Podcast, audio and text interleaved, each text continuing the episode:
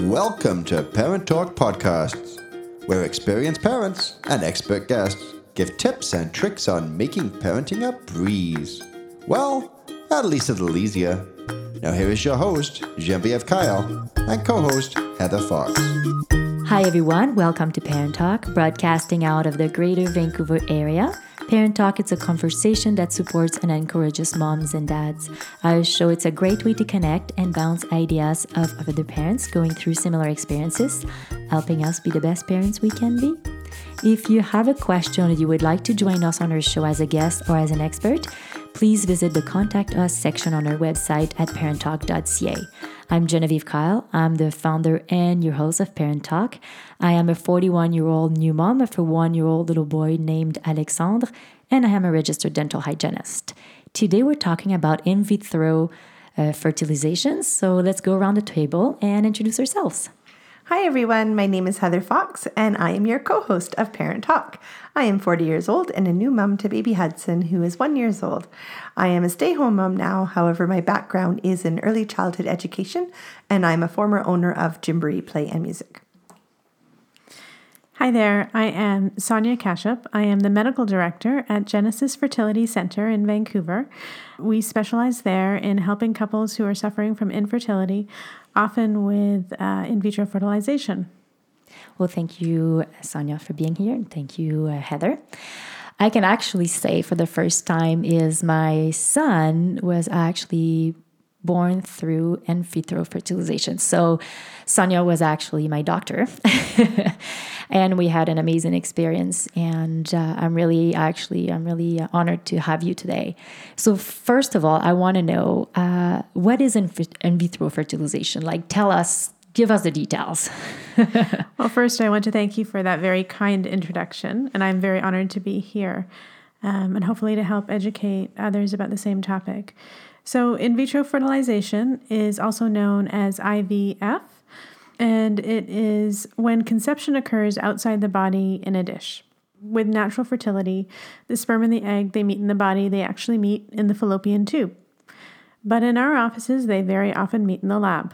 And so hmm. with IVF, what we do is we stimulate the ovaries to harvest, instead of just one egg, multiple eggs, and extract those eggs, and then fertilize those eggs in the lab and there's one of two processes that can be used to fertilize those eggs. One is called insemination, where we just put the eggs and the sperm together in proximity in a dish, um, about 50 to 100,000 sperm per egg.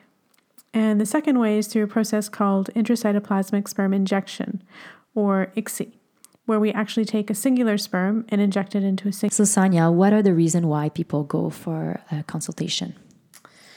So, uh, Many people come to us having already tried to conceive for a period of time.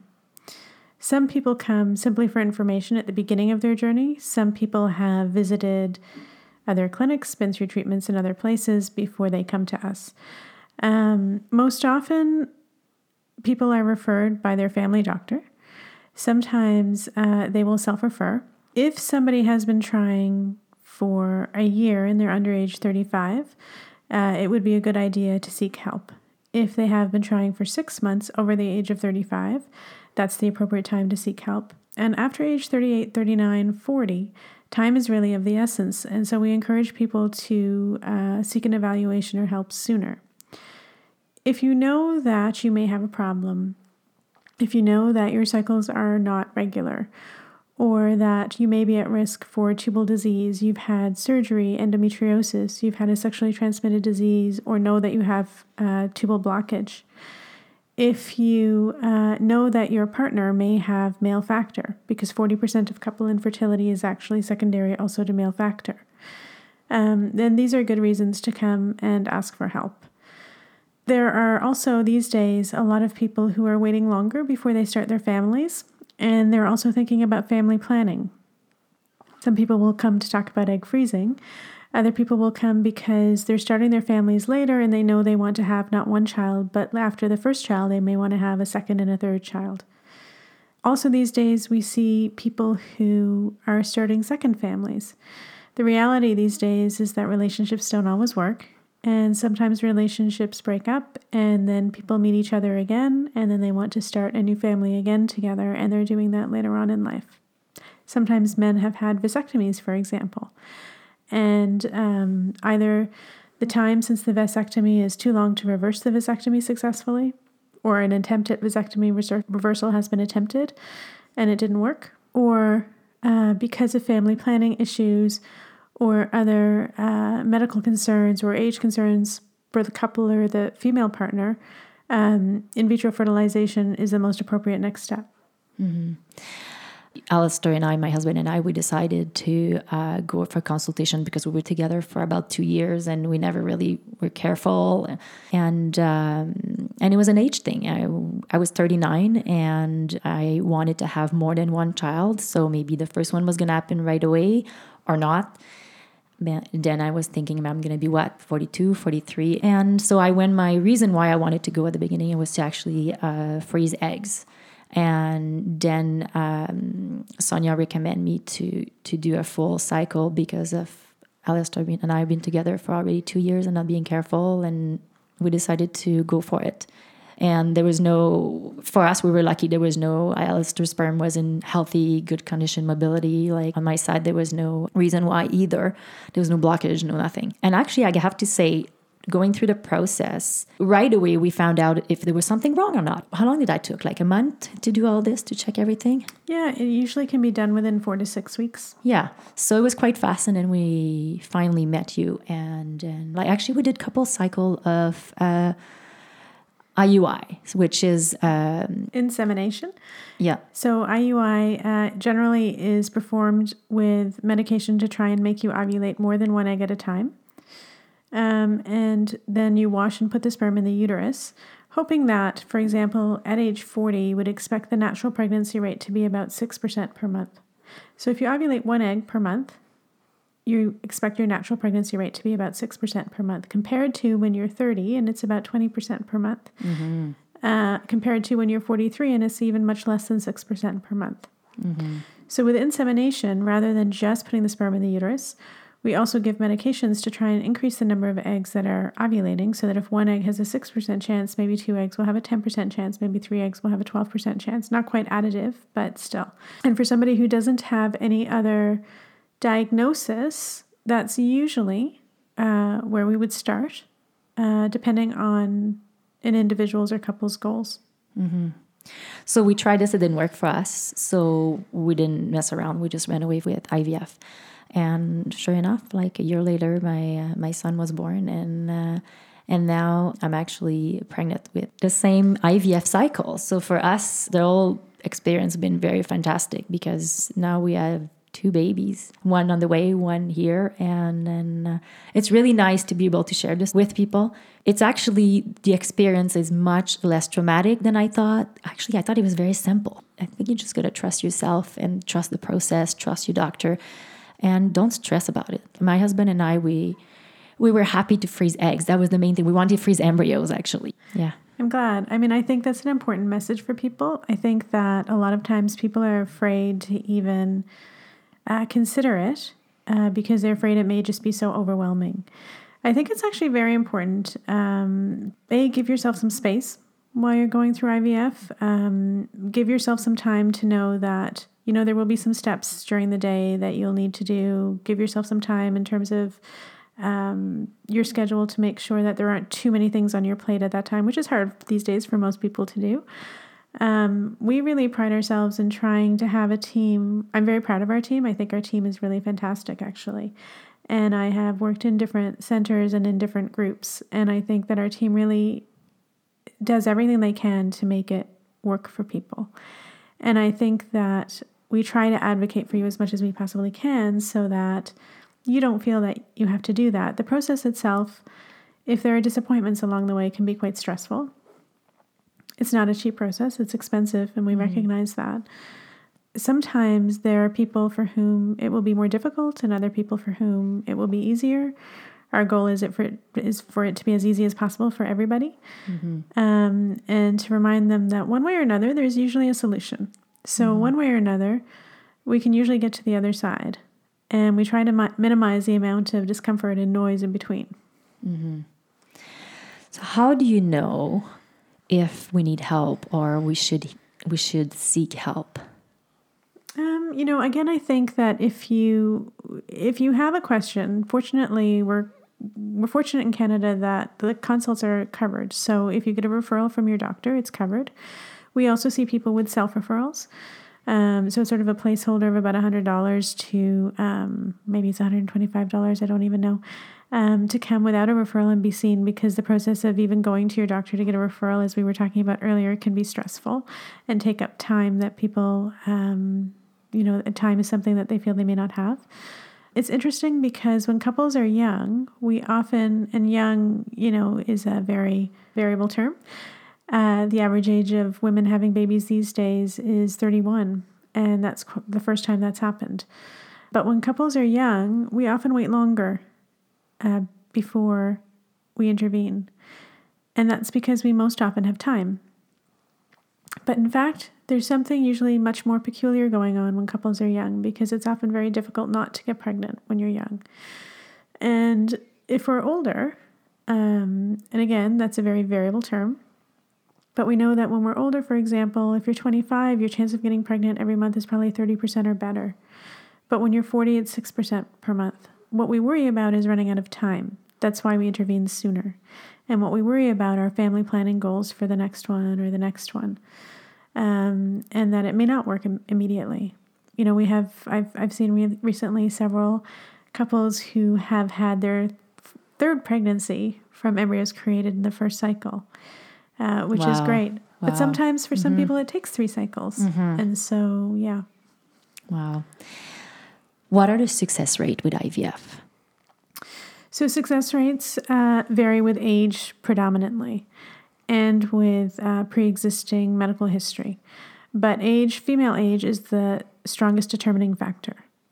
So, under age 35, IVF will eventually most likely work. Sometimes the journey can be a little bit harder for the reasons that we said. It may be more difficult because uh, these days we probably see less um, tubal obstruction. So we see more people coming with what we call unexplained infertility, um, and so, while unexplained infertility in vitro fertilization will most often work, um, we're not targeting something specific.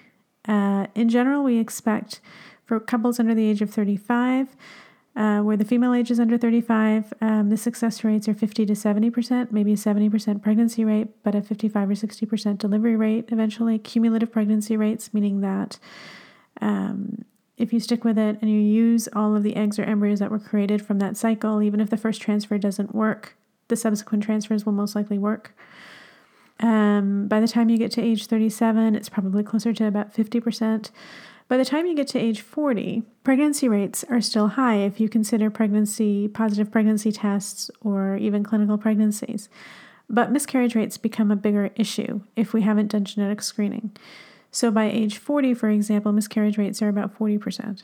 So the delivery rate is typically about 40%, 45%, even if the pregnancy rate is higher, if that makes sense. Mm-hmm. But by age 43, the delivery rate is only 10% because that's how fast the egg quality is dropping after that age. Even though, let's say, if your eggs were young, your embryos are younger? No, so if your embryos are younger, so if okay. you froze if you froze embryos at age 40, you'll always have the success rate of a 40-year-old. If okay. you froze them at age 35, you'll always have the success rate of a 35-year-old. And that makes sense. How do you choose a fertility clinic? Do you have any tips for us? Mm-hmm. Uh, I think it's actually very important to do your homework. Mm-hmm. Uh, I think that there are a number of things. I've always said that at Genesis Fertility Center, our goal is to have the best success rates for people in the most difficult cases. And I figure that if we have the best success rates in the most difficult cases, then we will have the best success rates in the cases that are not so difficult either, which seems to pan out. Um, do your homework. Look at who the doctors are, where did they come from, where did they train, what is their track record, what are the success rates. Be careful when you evaluate success rates because uh, I don't think anybody puts up low success rates.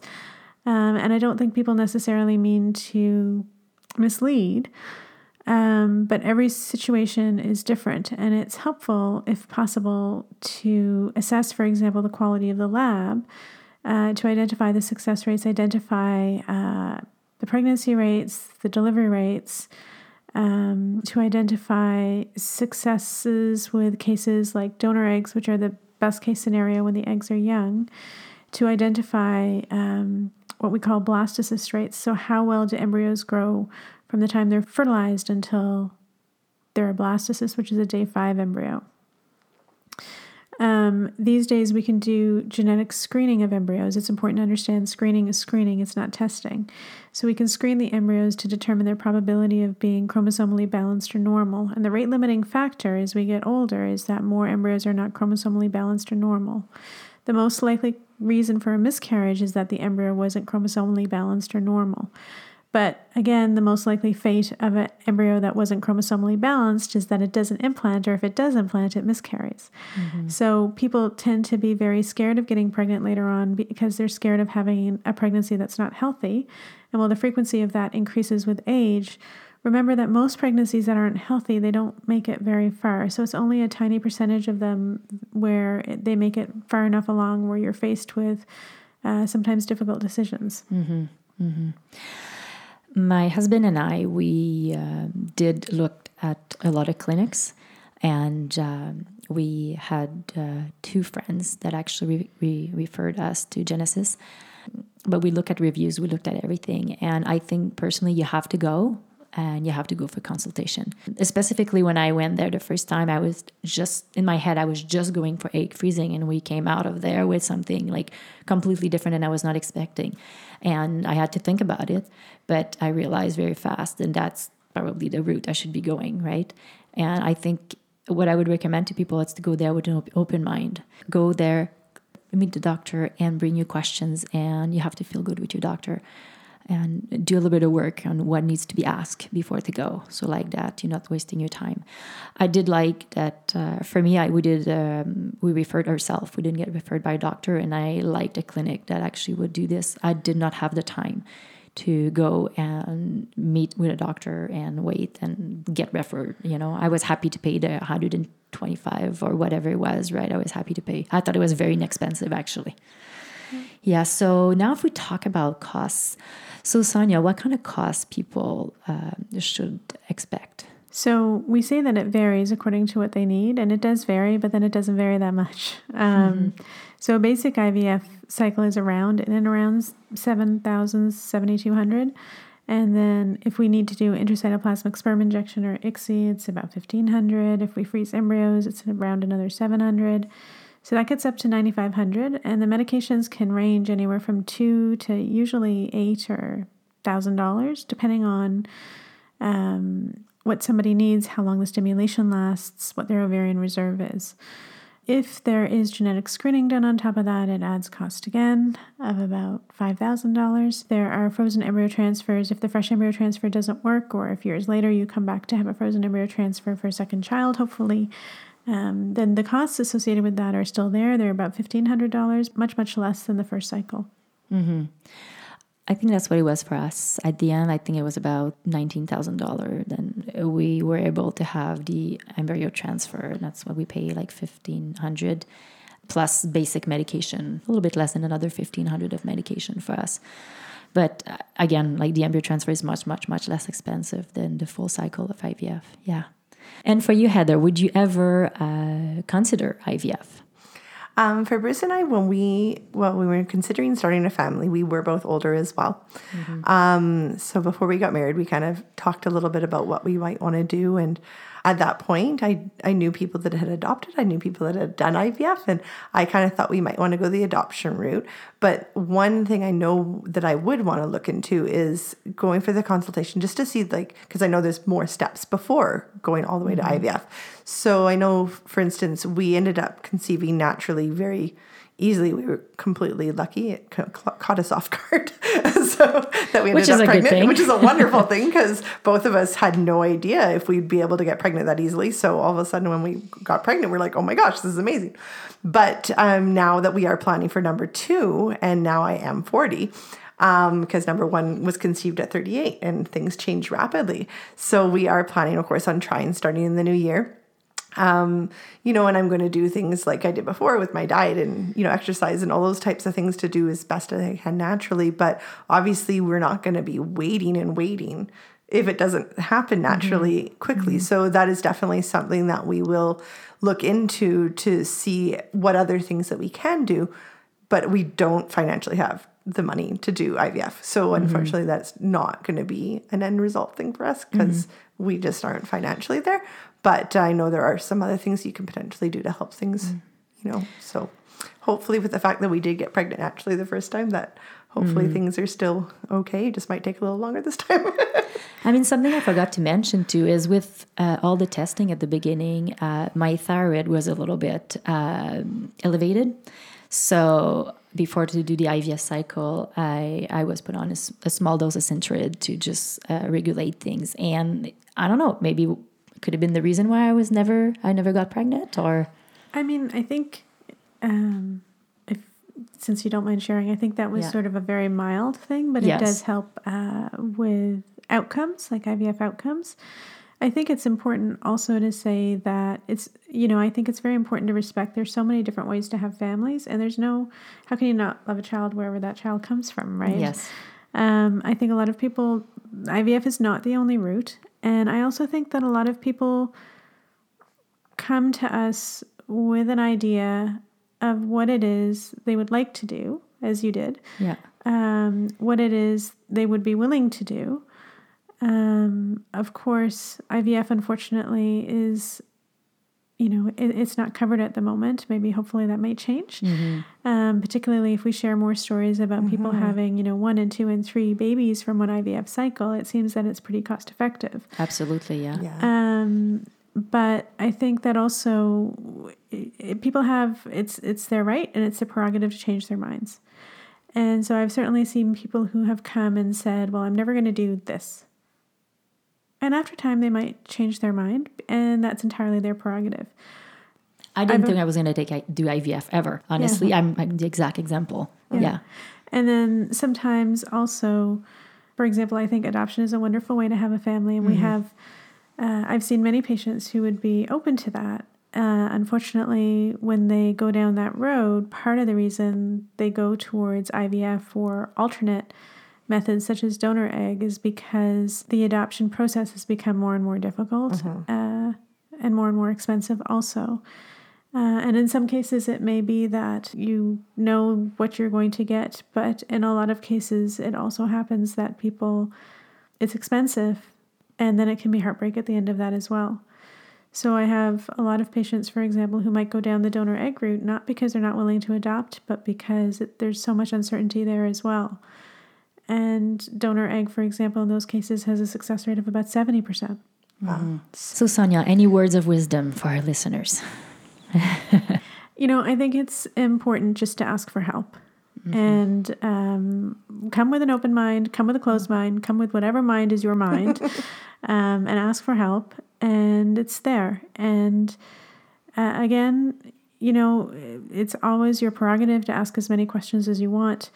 It's your prerogative to come in with an idea that you may want to do one thing. Be open enough to hear sort of the medical advice as to what might be available and what might be helpful. Um, but at the end of the day, you know, at least information is power. And with that, you can make choices and decisions um, that are right for you. Mm-hmm. Well, thank you, Sonia. And thank you, Heather, for being here. It's time for a conversation card. Every week we like to play a game. Not only for fun, but to get to know our guests a little more too. Nobody knows what the mystery card might ask. Sometimes silly and sometimes serious. Let's find out what it will be this week. Heather, can you pick one and read it to us, please? All right, ladies, here we go. Our question of the day. What's one thing you've done that you'd like to erase? Oh, oh my God. Oh. You know, I think um, actually it's kind of appropriate for this. Um, I have often patients or couples or individuals who come to me and they'll say they might have regrets for not trying to start a family sooner.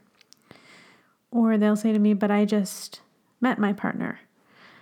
Um, and I'll always say, but you know, this is it, this is your life.